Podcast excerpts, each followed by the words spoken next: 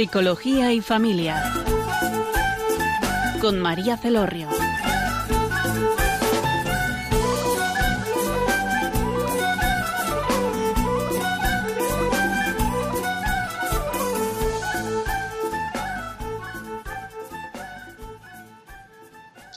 Hola, buenas tardes, oyentes de Radio María. En la tarde de hoy les habla María Celorrio desde Funes, Navarra.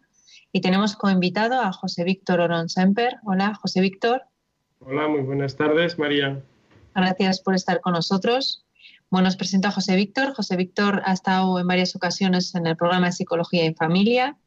Es doctor en educación por la Universidad de Navarra, máster en neurociencia y cognición, investigador en el grupo Mente y Cerebro de la Universidad de Navarra, creador y también dirige el programa To You, también escribe, no sé cuántas cosas más.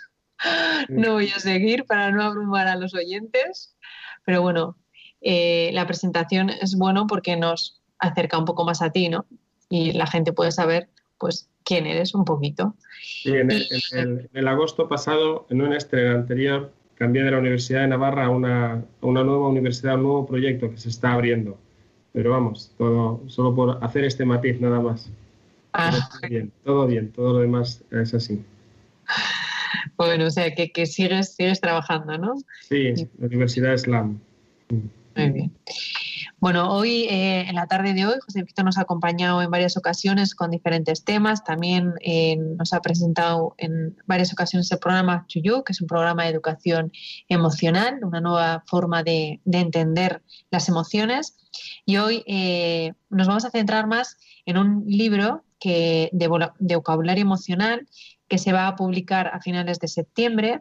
Su nombre es Conoce lo que sientes y es eh, un vocabulario emocional, perdón, que, que vienen 60 términos de, diferentes emociones, los que, bueno, los explica, también interroga, que se... Bueno, yo lo que te quería preguntar, es si las personas que nos están escuchando están interesados tanto en saber de Act y sobre todo del libro que vas a publicar, quería saber que nos contaras a qué público van dirigidos. Bueno, el público al que va es, es un público como muy amplio, pero como un público que, que, tenga ganas de saber, de preguntarse, ¿no? de no dejarse llevar por el primer significado de las cosas. Eh, no presupone eh, que se tenga así ningún tipo de conocimientos eh, especialmente ¿no? o sea, de, sobre estos ámbitos, sino sencillamente una persona sensible y reflexiva a lo que es la complejidad de la persona y nada, pues a través de los términos pues se va haciendo una especie de comparación de lo que se suele entender como el modo por defecto, ¿no? En cómo solemos entender las cosas, que muchas veces pues hace que perdamos lo mejor de nosotros mismos y luego cómo podemos encontrar una forma alternativa que en el fondo nos permite pues eh, descubrir lo mejor de esta vida y del encuentro con los demás. Para comprender la base de, lo que nos vas a contar ¿no? a lo largo de este programa, considero esencial que nos expliques qué, entiende Act You por persona y por emoción. Sí, son dos, dos, dos términos pues, muy importantes para situarnos. ¿no? Eh, explicar qué es persona sin plan rápido es un poco complicado, pero bueno, vamos a, hacerlo así. Eh, entonces en Act You, eh, por hacerlo como muy simple, decimos que la persona pues es, es más, así de sencillo, M-A-S, más. ¿no? Entonces, cuando yo estoy ante una realidad eh, que es más que lo que con mis ojos contemplo, pues sencillamente estoy ante una persona. Es decir, cuando yo estoy ante una silla, pues una silla es justo lo que se presenta ante mí, ¿no? Está agotada por su presencia ante mí. Por eso una silla, pues, o un animal o lo que fuera, se pueden identificar con sus características y si hay dos sillas que son iguales, porque las características son iguales, tú las puedes cambiar, que no, que no, ni ganas ni pierdes, ¿no? Porque es lo mismo. En cambio, si una persona pues fuera a casarse con un hombre, ¿no? Una mujer va a casarse con un hombre y, resulta que este hombre tiene un gemelo, dice, hombre, eh, no ha llegado la boda este, cásate con el otro, ¿no? tiene las mismas características, ¿no? Tú dices, no, no, no, no, no, no, no quiero que me lo cambien, no quiero que me estafen, ¿no? Pues es decir, ¿por qué? Porque es una persona. Es decir, es más que sus características, ¿no? Entonces, cuando eh, yo creo que es una forma como muy rápida de entender lo que es la persona, que siempre es más de su pensamiento, más que su historia, más que lo que hemos vivido, más que lo que podemos desear, ¿no? Ni pensar, ¿no? Y por otro lado, pues la persona, el otro término, es muy, también para entender que es persona, es, eh, eh, es el ser que está capacitado y preparado para vivir un encuentro de intimidad a intimidad con, con otro. ¿no? O sea, las cosas entran en contacto, los animales se relacionan, pero las personas se encuentran, ¿no? que quiere decir que de intimidad a intimidad se produce este encuentro.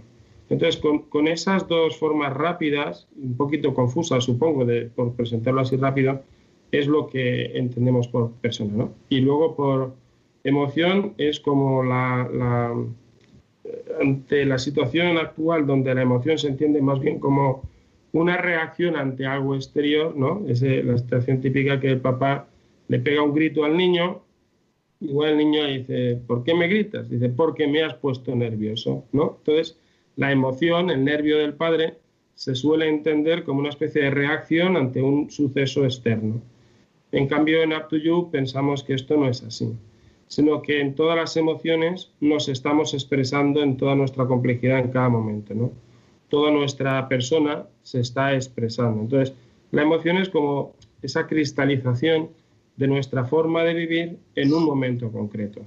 Y entonces, en ese sentido, las emociones nos sirven para profundizar en saber quiénes somos.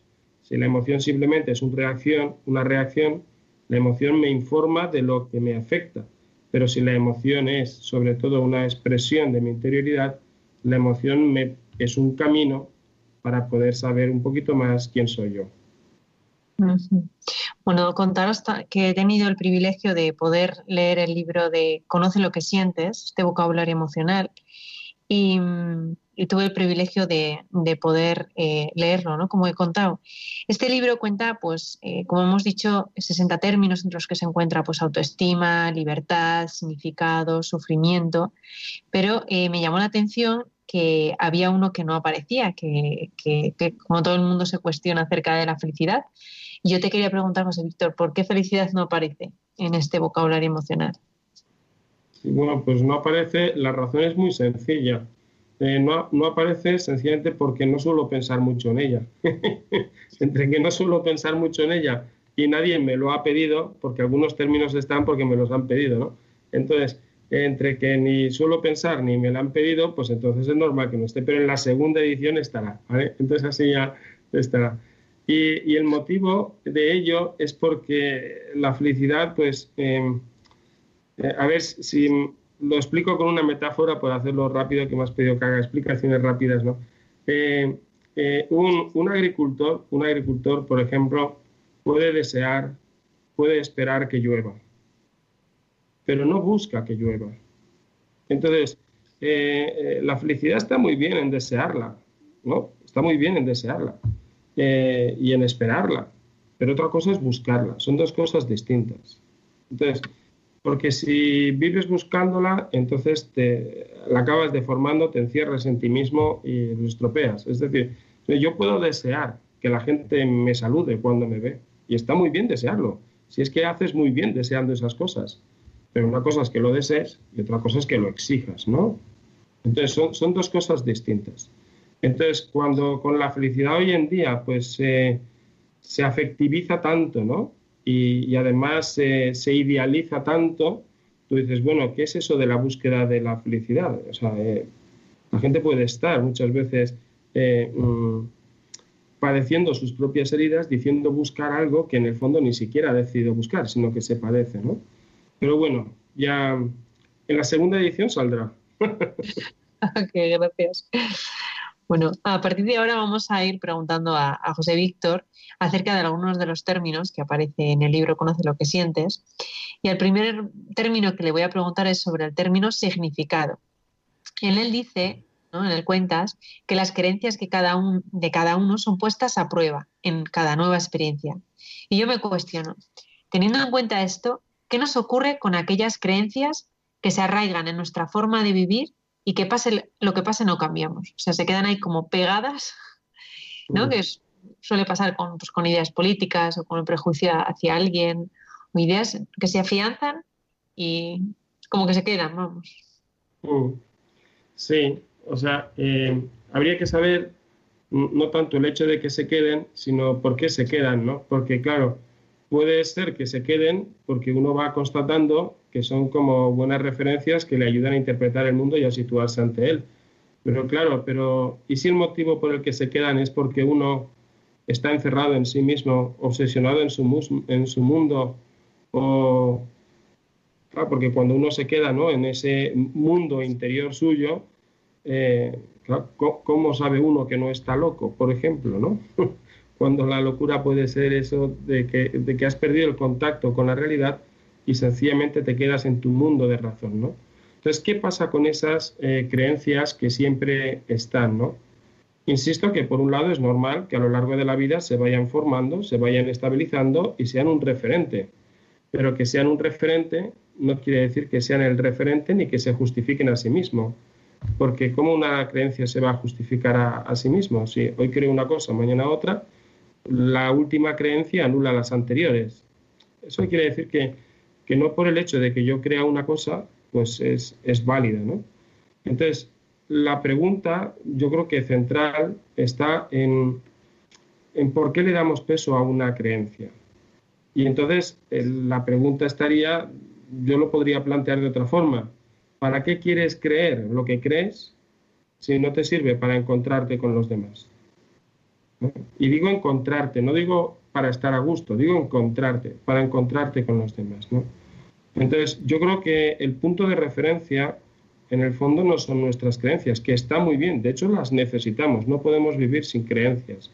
Nos, nos facilitan mucho la vida porque nos permite hacer proyecciones sobre lo que va a pasar.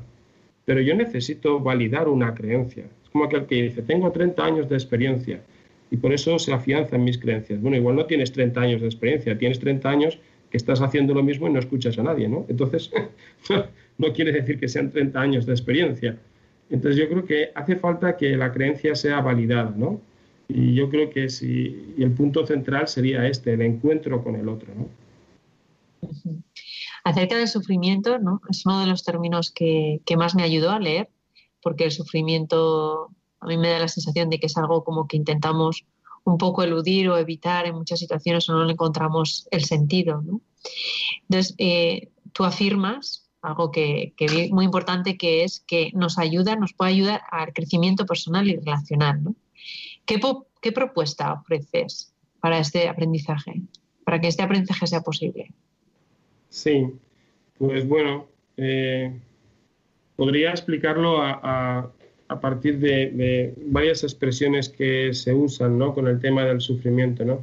Cuando alguien pues... Mmm, quiere vivir como a pesar de lo que ha pasado, ¿no?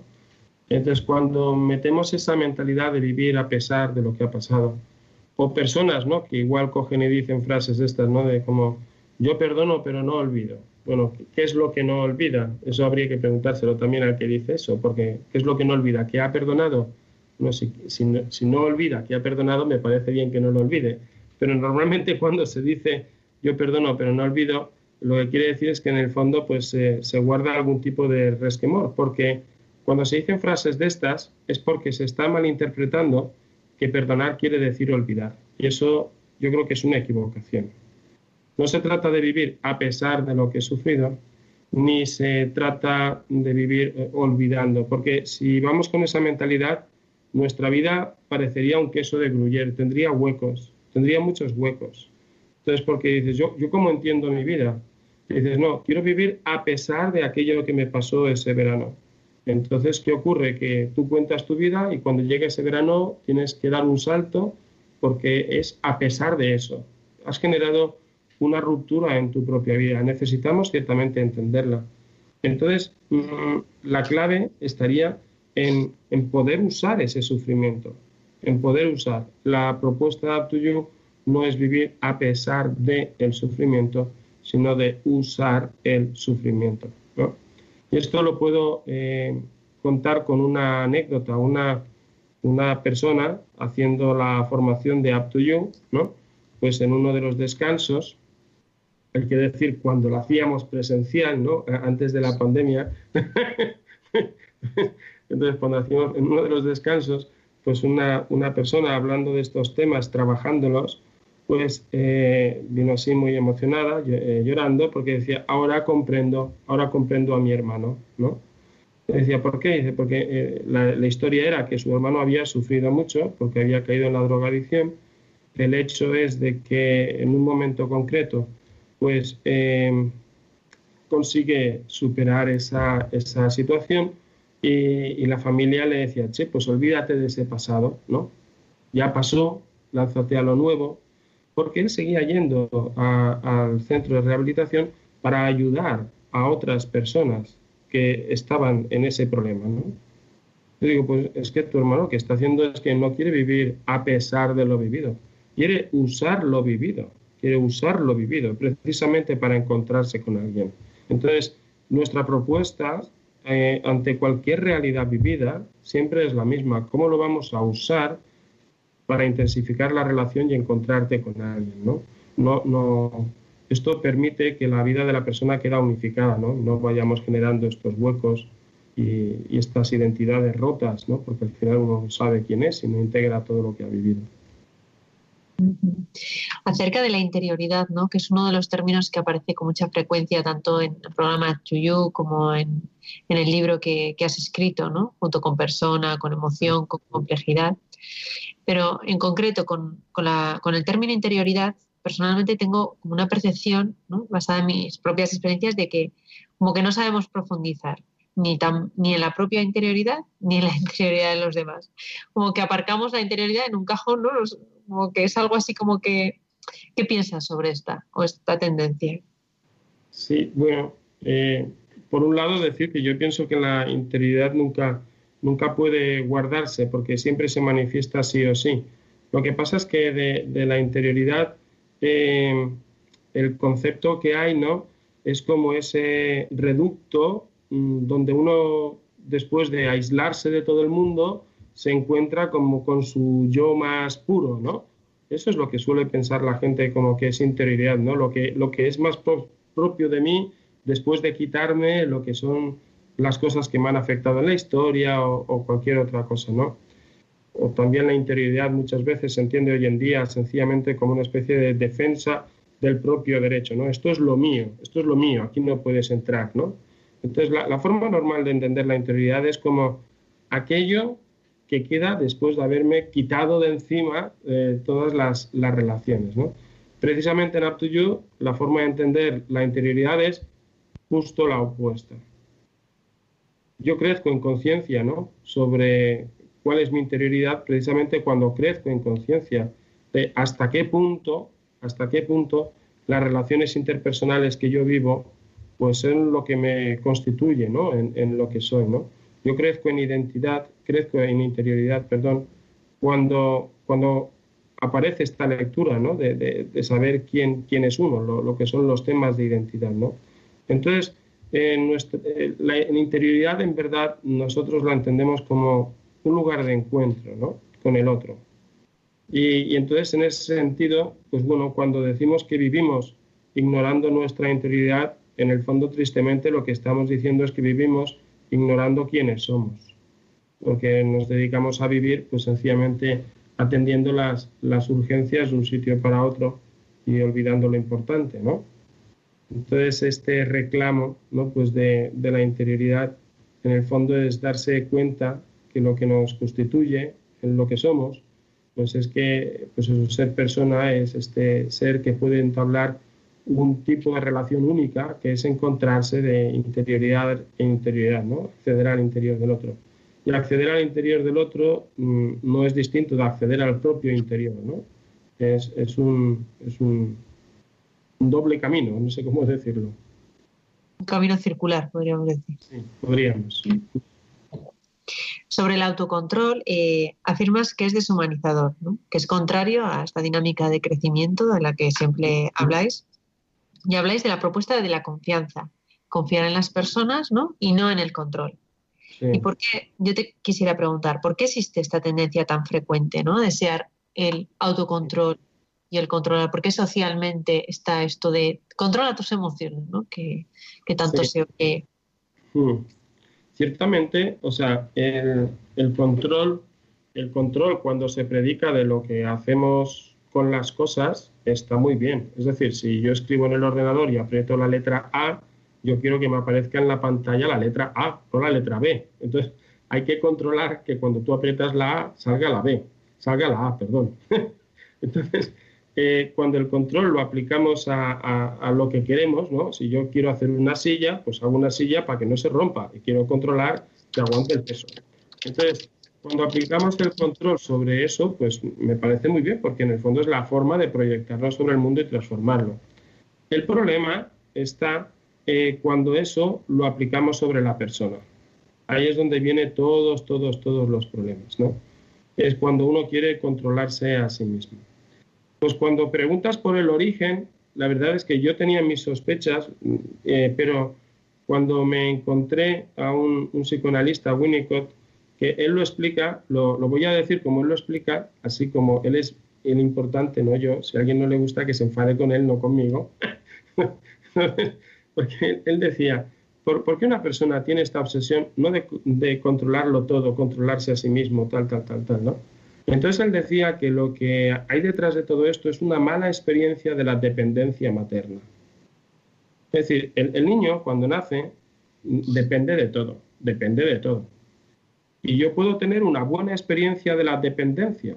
Es decir, yo puedo tener una buena experiencia de decir, es que no, no, no, no me sé vestir, ¿no? cuando me caigo no sé qué hacer y veo que dependo de que venga el otro, estoy hablando del niño bien pequeñito, de antes de los dos años, entonces hay una experiencia ¿no? de dependencia. Y alguien puede tener una experiencia grata de depender, ¿no? porque dices, fíjate, en mi debilidad es oportunidad para encontrarme con alguien. Entonces, cuando tenemos esa, e, esa experiencia metida en la raíz nuestra, mi debilidad es, es, la oportunidad para encontrarme con alguien. Yo no le tengo miedo a mi debilidad. Me puedo abrir a la confianza. Pero claro, cuando se tiene una mala experiencia de la dependencia, entonces, claro, dice, bueno, aquí si, si, si nadie me cuida, me tengo que cuidar yo. Y entonces uno mm, aparece esta obsesión de tenerlo que controlar todo, que asegurarse todo, y, no puede abrirse a la confianza. ¿no? Entonces, esto que se identifica y que ocurre en el niño pequeñito, yo creo que en el fondo es eh, como el dilema permanente que tenemos a lo largo de toda la vida. Porque a lo largo de toda la vida inauguramos retos. Cada vez se nos presenta un reto nuevo. El reto de, un nuevo hijo, el reto de un cambio de trabajo, el reto de una enfermedad, el reto de, de una ancianidad. Y siempre que aparecen retos, la persona vuelve a ser un bebé y se vuelve a presentar el mismo dilema. Y entonces, este, este dilema ¿no? de vivir en, la confianza o en, el querer asegurar atraviesa toda nuestra vida. ¿no? Entonces, mm, esta obsesión, esta obsesión por el autocontrol, insisto, pues eso, auto, o sea, centrado sobre uno mismo, pues en el fondo lo que nos está hablando es de que no sabemos construir un mundo donde vivamos muy humanamente. Eh, ahí queda. vale. Ahora vamos a escuchar eh, una canción de, Amaral que es sobre los mares. Bueno, esta canción, eh, no sé, cuando la escucho me, recuerda un poco a, este mundo emocional, ¿no? Que, todo es tan diverso y todo puede darse en uno mismo, ¿no? O sea, puedes pasar, pues eso, o sea, es todas las estas emociones que estamos hablando, de repente puedes estar contento, triste, frustrado, así como revuelto y no sabes muy bien a qué es debido, ¿no? A toda la, a la complejidad de la persona, ¿no? Como, como hablamos. En unos segundos continuamos.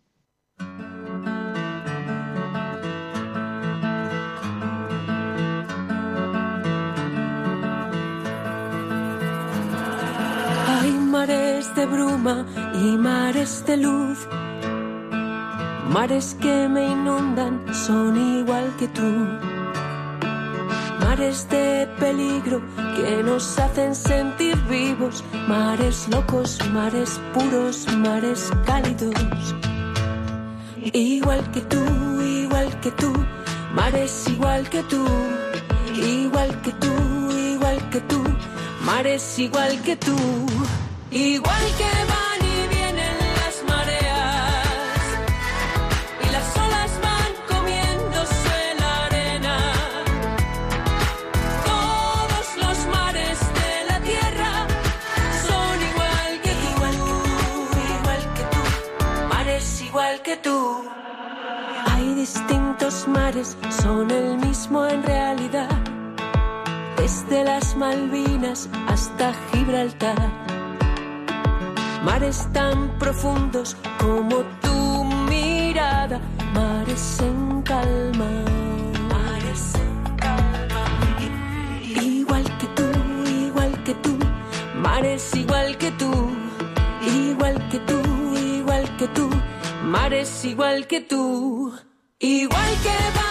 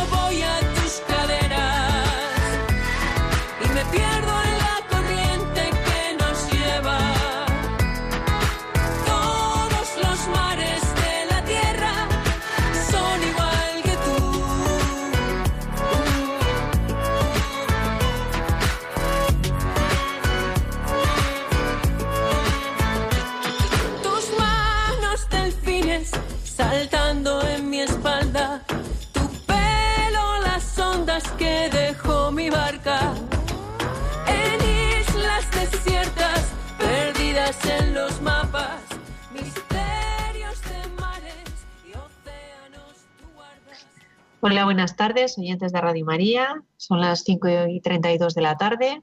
Se habla María Celorrio desde Funes y tenemos como invitado a José Víctor Oron Semper.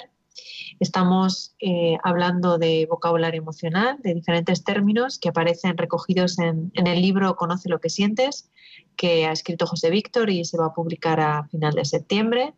Y también, eh, bueno, hablando de, nos hace alusión también al programa que, que él dirige, que es Up to You, y bueno, al final del programa también comentaremos si alguno tiene interés en este programa de conocer acerca de todo lo que estamos hablando, de cómo acceder eh, a esta información. Bueno, continuamos, José Víctor. Eh, hemos hablado del término significado, de sufrimiento, de interioridad, ¿verdad? También has hecho alusión a la complejidad de la persona, sobre el autocontrol, la confianza. Y ahora quisiera preguntarte sobre el término libertad. Del término libertad afirmas que no cabe hablar de educar la libertad. Bueno, eso no rompe eso. Dices, pero tiene sentido hablar de educación de la libertad. O sea, que la libertad ya es nuestra, somos libres. Pues educación de la libertad. Y quisiera que nos explicaras esta diferencia. Sí, es que eh, de ordinario muchas veces se entiende que la libertad es como una capacidad más que puedo desarrollar o puedo adquirir, ¿no? Y entonces la gente dice, bueno, pues ¿cómo voy a trabajar para alcanzar eh, o bien esa capacidad o bien ese estado, ¿no? Como un estado de libertad donde parece que la gente consiga como eh, liberarse ¿no? de, de, ataduras, condicionantes o, o, vete a saber de qué están pensando liberarse. ¿no? Entonces, yo digo que en el, ahí en el libro que, que no tiene sentido hablar ¿no? de, esa educación, de, de, esa, de esa mentalidad, porque eh, sencillamente somos libertad. No es una cuestión de tener o no tener, es, es que somos, somos libertad, por lo que decía antes de que somos más. Es decir, si, si, la persona es más, quiere decir que la persona es un punto de novedad que siempre puede introducir eh, en la realidad.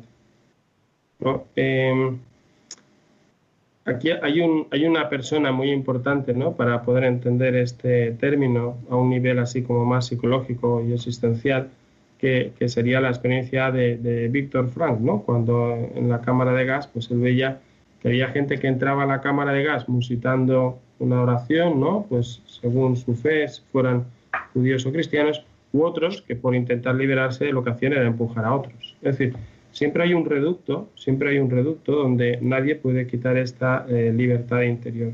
Por eso la pregunta no es qué hacer para ser libre, porque ya lo somos, sino la pregunta es para qué, para qué ser libres, ¿no? Eh, eh, entonces aquí es donde sí que cabe pues, esta conciencia de, de, saber que, que, tú puedes introducir novedad ahora, ¿no? Y de ahí viene el término y la expresión del programa, ¿no? De It's up to you, ¿no? Up to you. Porque esta frase así en inglés muchas veces la gente la traduce como, como lo que tú quieras, ¿no? Tú eliges lo que te apetezca, tal. Pero estrictamente hablando no significa eso, aunque incluso los mismos ingleses lo usen así a veces, ¿no? Sino que up to en inglés quiere decir la preposición española hasta, hasta. Entonces, hasta ahora se dice up to now, ¿no? Entonces, porque el, hasta quiere decir esto. Entonces, cuando se dice up to you, lo que quiere decir es que hay una acción que ha empezado, en el pasado ha empezado, y que llega hasta ti. Pero ese hasta es como el atrio, es como la puerta de tu casa. No entra en tu casa, no entra en ti. Llega hasta la puerta, ¿no? Entonces, eh, señalando de que la vida, la historia de cada uno, ha llegado hasta ti. Y lo que tú hagas en este momento va a afectar seriamente al transcurso de lo que has recibido. ¿no? Entonces, esta es la, de, vamos, de hecho es la, idea que está detrás del nombre del programa, ¿no? Darnos cuenta, porque entonces ahí viene esta conciencia de que, de que también somos autores de nuestra vida, ¿no? Si bien eh, existimos en un mundo de relaciones y de todo, el hecho de ser personas es que eh, la persona puede introducir novedad, ¿no? Y cómo respondemos de esa novedad, ¿no? Es lo que nos hacen propiamente responsables y, por eso, digamos que en la, educación que propone Up to You no es qué hago para ser libre, para liberarme, es que ya somos libres, somos libertad. Si eres persona, eres libre. Y por tanto tenemos una pregunta concreta que hacer, ¿no? Y es, ¿tú qué vas a hacer? Esa es la, la pregunta.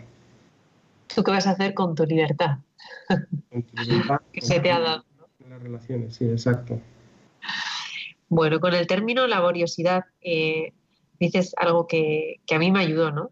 Si uno no descubre el valor de, su vida, le dará valor a lo que hace y no a lo que es. y yo te pregunto, ¿lo que hacemos, nuestros actos, dice cómo somos o de acuerdo a lo que somos hacemos o es circular? Sí, pues bueno, las explicaciones circulares suelen normalmente acoger un poquito más de complejidad que las lineales, ¿no? Porque las lineales es como una concatenación de causas, ¿no? Pero, pero yo diría que, ni siquiera es circular, es, sería otra cosa. Por inventarme palabras diría que es asimétrica, ¿no? Por decirlo. Ahora voy, a intentar explicarlo de alguna forma. Es decir, eh, lo que yo hago es muy importante. ¿Por qué? Mm, porque mis acciones vuelven sobre mí. Eso está dicho desde bien antiguo ya. O sea, mis acciones vuelven sobre mí. Es decir, si, yo decido eh, robar una bicicleta, no solo estoy robando una bicicleta, eh, estoy decidiendo ser un ladrón en la relación con el dueño de la bicicleta. Luego, mis acciones vuelven sobre mí. Mis acciones vuelven sobre mí. Mm, pero, y en ese sentido me determinan. Pero como la persona es más, es una determinación que nunca le agota que nunca le agota. Lo que somos, lo somos en lo que hacemos, pero lo que hacemos no es lo que somos, porque somos más de lo que somos. Por eso digo que hay como una especie de, asimetría. Esto lo que hace es como subir el nivel existencial de mis actos, porque yo sé que con mis actos mm, estoy ciertamente eh, afectando a mi persona, al quién soy, pero sin nunca agotarla, sin nunca agotarla. Entonces, cuando una persona es consciente de la riqueza interior que tiene por el mero hecho de ser persona, por el mero hecho de ser persona, no por lo que ha estudiado o por, por dónde vive, eh, se da cuenta que entonces eh, sus acciones eh, es donde puede expresarse y, sacar toda esta interioridad, hacerla presente, ¿no? que la hacemos presente siempre sí o sí. No podemos no vivir eh, ignorando, o sea, al margen de lo que somos. Actuamos porque somos como somos, ¿no? Somos personas.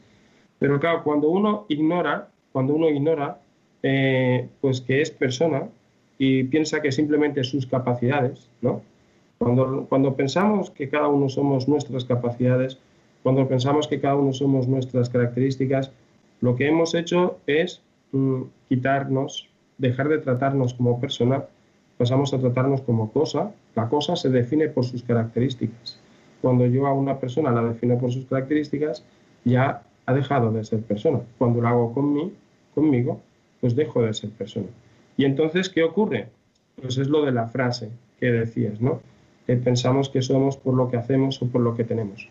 Pero eso, eh, para que esa frase, para que alguien piense eso, lo que tiene que haber tristemente pasado antes es que piense que no es persona. mucha profundidad, eh, mucha, perdón, mucha profundidad en esto se requiere, ¿no? Como tiempo de reflexión y de, pensar. Sobre el término autoestima, eh, José Víctor, explicas que, es la autoestima de significado, ¿no? no hablas de que, eso, que existen diferentes bueno, tú hablas de la autoestima de significado en el libro. ¿Podrías explicar a nuestros oyentes qué es esto de autoestima de significado? Sí, bueno, pues como en casi todos los artículos hago alguna especie de comparación ¿no? en cómo se suelen entender las cosas y cómo creo yo que se pueden entender si nos hacemos cargo de la riqueza que existe en la persona por ser siempre más.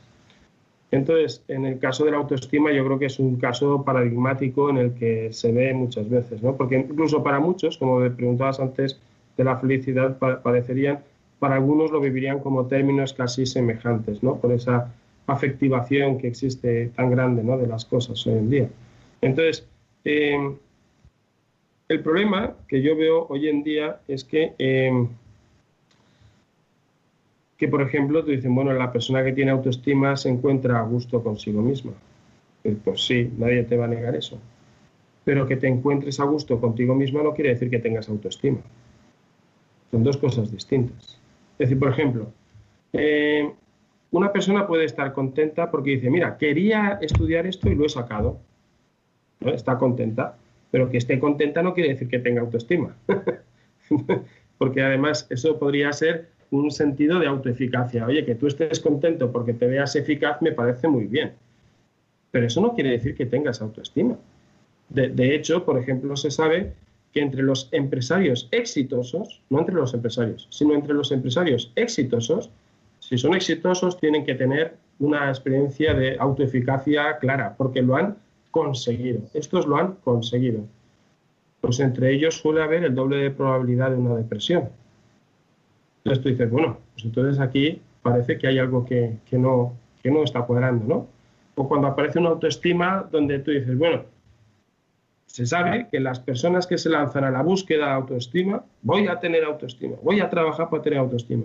El primer efecto es que le baja la autoestima. O sea que tenemos que, eh, es lo que decía antes, hay cosas que se pueden desear, pero otra cosa es que se busquen, son dos cosas distintas. No todo lo que se desea corresponde ser buscado lo que vale la pena buscar es ser persona, que es lo que somos.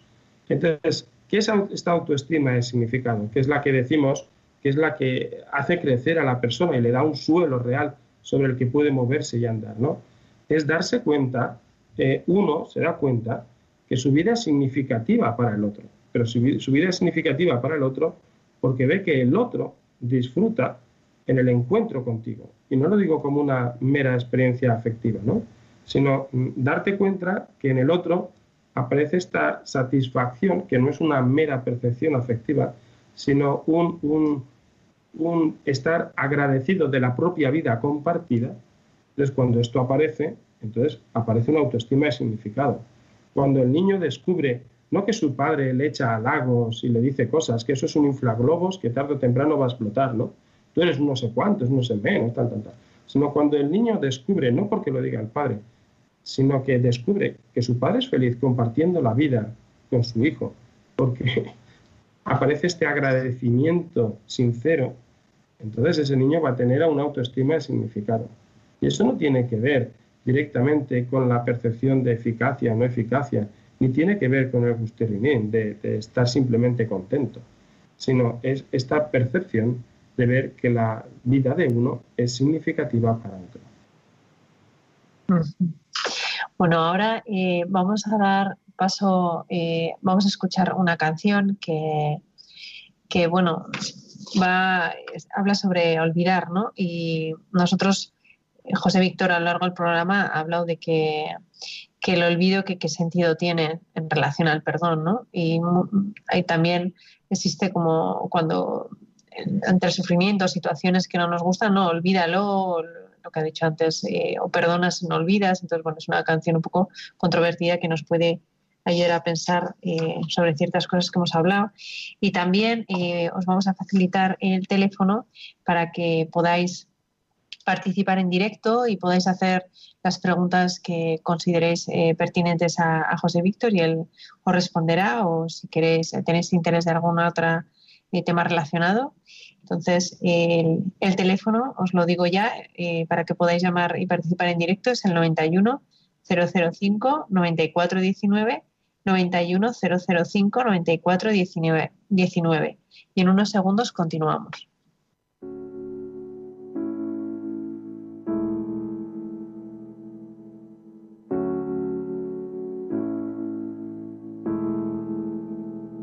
Levantarme de la cama y empezar. No liarme, no tirarme en el sofá apuntarme en el recuerdo, no olvidarme de olvidar, no olvidarme que te tengo que olvidar. Me he mirado del derecho y del revés.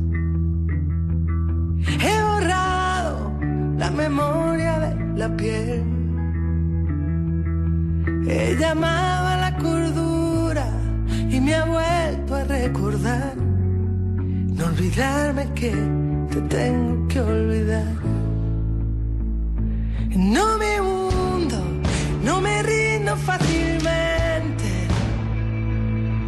Colecciono remos contra la corriente. No olvidarme de sacarte de los sueños. Y no olvidarme de olvidarte.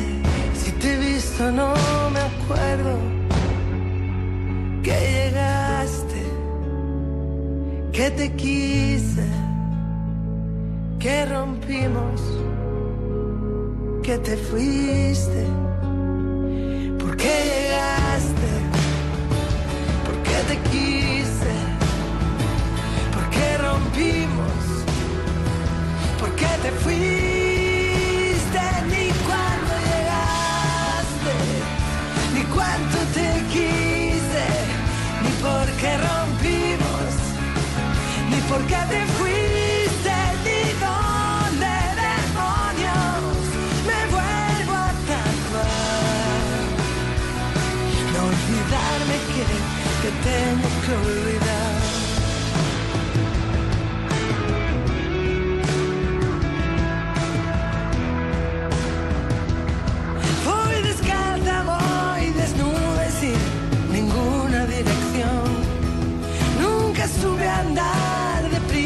con tacón.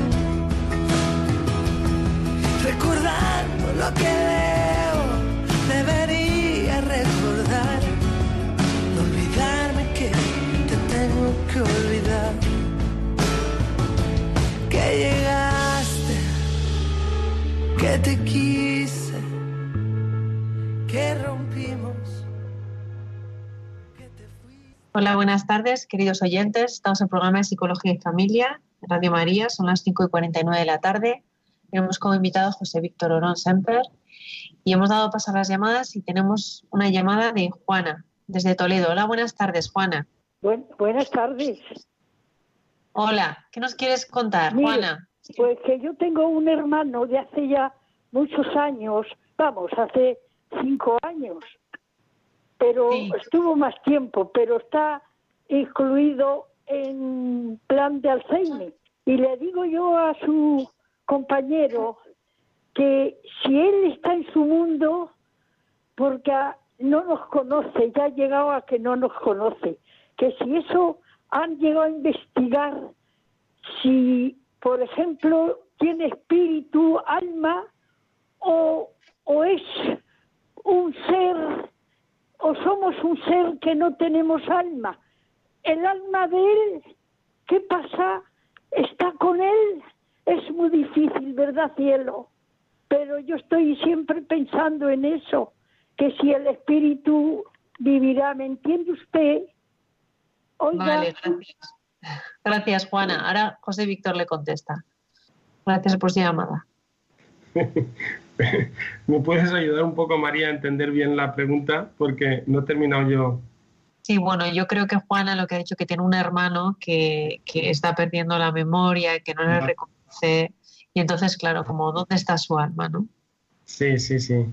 Pues, eh, pues bueno, eh, lo que decía un poco antes, ¿no? La persona es más. Entonces, ¿qué quiere decir? Que la persona también es más que la conciencia que tenga de él.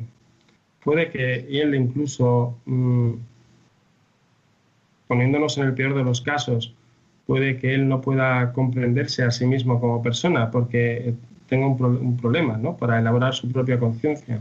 No lo sabemos, ahí hay un misterio, ¿no? No, no, no, no lo sabemos. Sería aventurado, sería temerario e imprudente hablar sobre qué es lo que él está viviendo. Pero lo que sí que es cierto es eh, qué es lo que puede vivir eh, ella, ¿no? Lo que puede vivir Juana, ¿no? Porque Juana eh, sí que puede, ¿no? Y ese sería el ánimo para animarle a Juana, ¿no? Que no sabemos qué tipo de conciencia tendrá él, pero él sigue siendo persona, porque él es más que esa falta de conciencia que él tiene. Y por tanto, Juana, a ti te quedan todas las puertas abiertas para poder disfrutar del encuentro con él, ¿no? Eh, es decir, mm, que el otro no tenga capacidad expresiva o la tenga súper limitada, no, no quiere decir que no pueda haber experiencia de encuentro, solamente hay que pensar en una madre pequeña con su hijo, que tampoco tiene mucha capacidad expresiva, ¿no? Pero hay experiencia de encuentro. Así que en ese sentido, Juana, pues yo te, te, animaría, me animaría a mí también, a que siempre que, porque tú dices, bueno, aquí hay una especie de ausencia, ¿no? De conciencia, al menos hacia el exterior, y a veces en la vida ordinaria nos encontramos con personas que dicen, me tratan mal y lo que veo es una conciencia de algo que me aparta de él. Pero también yo, si lo reconozco como persona, veo que es más que todo tipo de conciencia y, y juicios que puedo hacer de la situación del otro. Gracias, José Víctor. Tenemos otra llamada de Teresa desde Madrid. Hola, buenas tardes, Teresa. Sí, buenas tardes. Bueno, quería saber si tenía algún libro donde desarrolle este tema del valor como persona y demás, por hacerme con él. Muchas gracias. Bueno, pues eh, hay, hay bastantes. O sea, la, propuesta central que nosotros hacemos no es tanto acudir a, libros, ¿no? que también los hay y de hecho, pues bueno, pues este que va a salir ahora, yo creo que va haciendo presente ¿no? Eh, eh, toda esta dimensión de la persona, sino que nuestra propuesta central es la, la formación más que libros. Si vienes a la formación, te doy todos los libros que quieras. es que eh, em, porque lo que hace falta es una experiencia personal, no de saber qué es la persona, sino de descubrirse uno mismo como persona. Un libro te puede decir lo que es la persona, pero, y en ese sentido, pues tal vez te pueda ayudar. Pero la formación que presentamos desde up y desarrollamos, que empieza ahora, pues o al final diremos el 19 de septiembre, el, tema central está en qué tipo de camino y propuesta eh, puedes hacer para no solo para saber qué es la persona, sino para descubrirte, descubrirme yo mismo, que eso es un tema siempre abierto como, como persona. ¿no? Entonces, eh, eh, esas horas dedicadas a la lectura del libro vale la pena dedicarlas al, trabajo personal a través de la formación. ¿no? Bueno, ahora que he hablado de Teresa del libro, ¿no? Bueno, le podemos decir el título del libro por si no lo ha escuchado, ¿no? Que es Conoce lo que sientes, que se va a editar pronto. Y en, este libro de Conoce lo que sientes, Teresa Gutiérrez, también Teresa, pero esta vez Gutiérrez de Gaviedes, escribe un prólogo precioso eh, y dice que incluso este libro, ¿no? que es necesario libros como este, que nos pueden ayudar a, las relaciones interpersonales y también que tiene la capacidad de ayudarnos a ser más felices. Fíjate en, qué nivelazo lo pone el libro. Entonces yo te quisiera preguntar, ¿no? ¿Qué nos puedes decir de esto? ¿Te sorprende lo que dice Teresa? Mm, o sea, me sorprende, me sorprende mucho, pero al mismo tiempo no me extraña. Y voy a decir por qué. Eh, no, me extraña en el sentido de que yo piense que lo que hacemos es que es una cosa estupenda. Mm, mm, o sea, lo que hacemos es estupendo, pero no es ese el centro. A ver si, si consigo salir bien de este trabalenguas. En Up You lo que hacemos sencillamente es intentar ayudar a que la persona acceda a su interioridad y desde ahí se exprese en las relaciones con los demás. Entonces eso hace que nosotros sepamos que Up You es, es un éxito seguro, porque me refiero, no aportamos nada a nadie, no, no, tenemos que darle nada a nadie de los que vienen a la formación. Los, cualquier persona que, que, viene a la formación, o los que no vienen a la formación también, ya, ya la persona, por ser persona, ya tiene todo lo que necesita para su crecimiento, desarrollo, satisfacción y de todo. Lo que necesitamos es sencillamente poder acceder a nuestra interioridad y desde ahí poder actuar, ¿no? No, no actuar movido por urgencias, por necesidades, sino, eh, hacer este posicionamiento desde la interioridad. Entonces, todas las personas que, que hablan tan bien de, de Up to You, eh, en el fondo, mm, pues más que hablar bien de Up to You, lo que están haciendo es un canto a lo que significa ser persona. Que la persona cuando descubre que puede desarrollar su ser persona, pues es, está feliz, está feliz, ¿no? Es la palabra que, que, no queríamos meter y nos está saliendo hoy en el, a lo largo del programa por todos lados, el de la felicidad, ¿no? Entonces, no, no me extraña por esto, es una experiencia muy, muy repetida y es una apuesta segura. Además, en, en, en Up to You decimos eso, cada uno trabaja con su propia vida, hace ese camino de interioridad y, y ahí lo tiene todo. Eh, y claro, tener la experiencia de un buen día darte cuenta que, que, no necesitas vivir con complementos, sino que en tu interioridad está todo, pues eso a la persona la potencia, la llena de energía y hace que se lanza hacia el mundo, hacia adelante. Gracias, José Víctor. Bueno, si alguno de los oyentes, ¿no? personas que nos están escuchando, está interesada en saber más o esta formación que estás hablando, dónde tienen que acudir, qué tienen que hacer, cuéntanos un poco. O sea, la, la referencia central es la página web, ¿no? Pues con sus tres W y, y, bueno, pues Up to You Educación. Todo seguido, como si fuera una sola palabra. Up to You y Up to You en, en inglés, ¿no? Y educación en castellano. Up to You Educación.com. Ahí, ahí sí. encontrarán de todo. Ahí eh, el correo de, de, información, pues de info arroba uptoyoueducación.com, pues también va, vamos a estar siempre disponibles, ¿no? Todo el, ejemplo, el, el, equipo de gente de Up to You, de España, Brasil y México, pues eh, estamos volcados con, con, cualquier persona que se nos acerque. Entonces, ahí yo creo que la página web siempre nos han dicho que, que tiene mucho material, es muy autoexplicativa, muy rica y, y, luego el contacto lo tenemos ahí pues totalmente disponible, vamos. Y próximamente además va a empezar una, una nueva formación, ¿no? Pues, sí. sí entonces, con todo esto de la, de la pandemia, ¿no? que nos ha cambiado a todos pues, la, la vida, pues, eh, pues nos hemos tenido que lanzar a las formaciones online. y eh, están saliendo muy bien, con muy buena respuesta y, y, descubriendo cosas nuevas que, mira, pues en lo online hemos encontrado. Y es, por ejemplo, eh, el hecho de que UpToYou, la gente que hace la formación ahora es una experiencia muy internacional, ¿no? O sea, te puedes encontrar como decían los, los chistes, ¿no? Pues eh, un, un, español, un, un, un, mexicano, un no sé cuántos, no sé menos. O sea, eh, hay gente muy variada y la experiencia está siendo muy rica. Entonces, el, el 10 de septiembre, pues habrá una webinar de presentación que os pasaremos la imagen por si alguien nos pide información y colocaremos también nosotros en nuestras redes y en la página web, eh, que en el fondo, pues lo que va a haber es que son dos eh, eh, o sea, distintas personas, pues profesoras, madres de familia, pues van a, preguntar y todo. Tú, estarás también ahí coordinando esa, esa, webinar, entonces te pueden preguntar a ti también. Y luego el 19 de septiembre empezaremos el curso, que son pues unas eh, 60 horas, por lo que decía antes, ¿no? Es decir, eh, necesitamos hacer ese camino. Entonces, claro, este camino no es una receta, sino que es una propuesta de trabajo personal que, nos va a ayudar muchísimo, tanto a nivel personal como a nivel eh, de educadores, ¿no? porque un padre no va a ser sensible a la realidad de sus hijos, ni un profesor va a ser sensible a la realidad de sus alumnos porque lo quiera, sino porque lo es. Y si uno esa sensibilidad no la gana con su propia vida, no lo va a poder desarrollar. Es decir, yo puedo enseñar los ríos sin conocer los ríos, no de un país.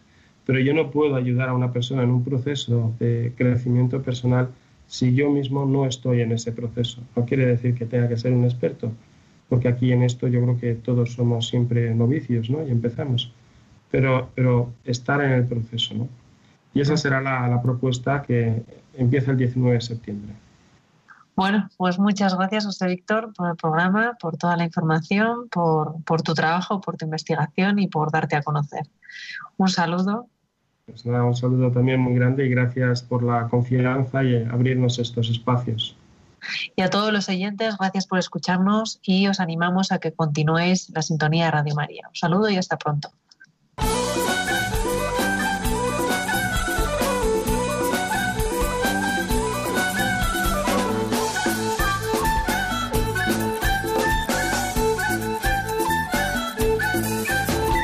Psicología y Familia con María Celorrio.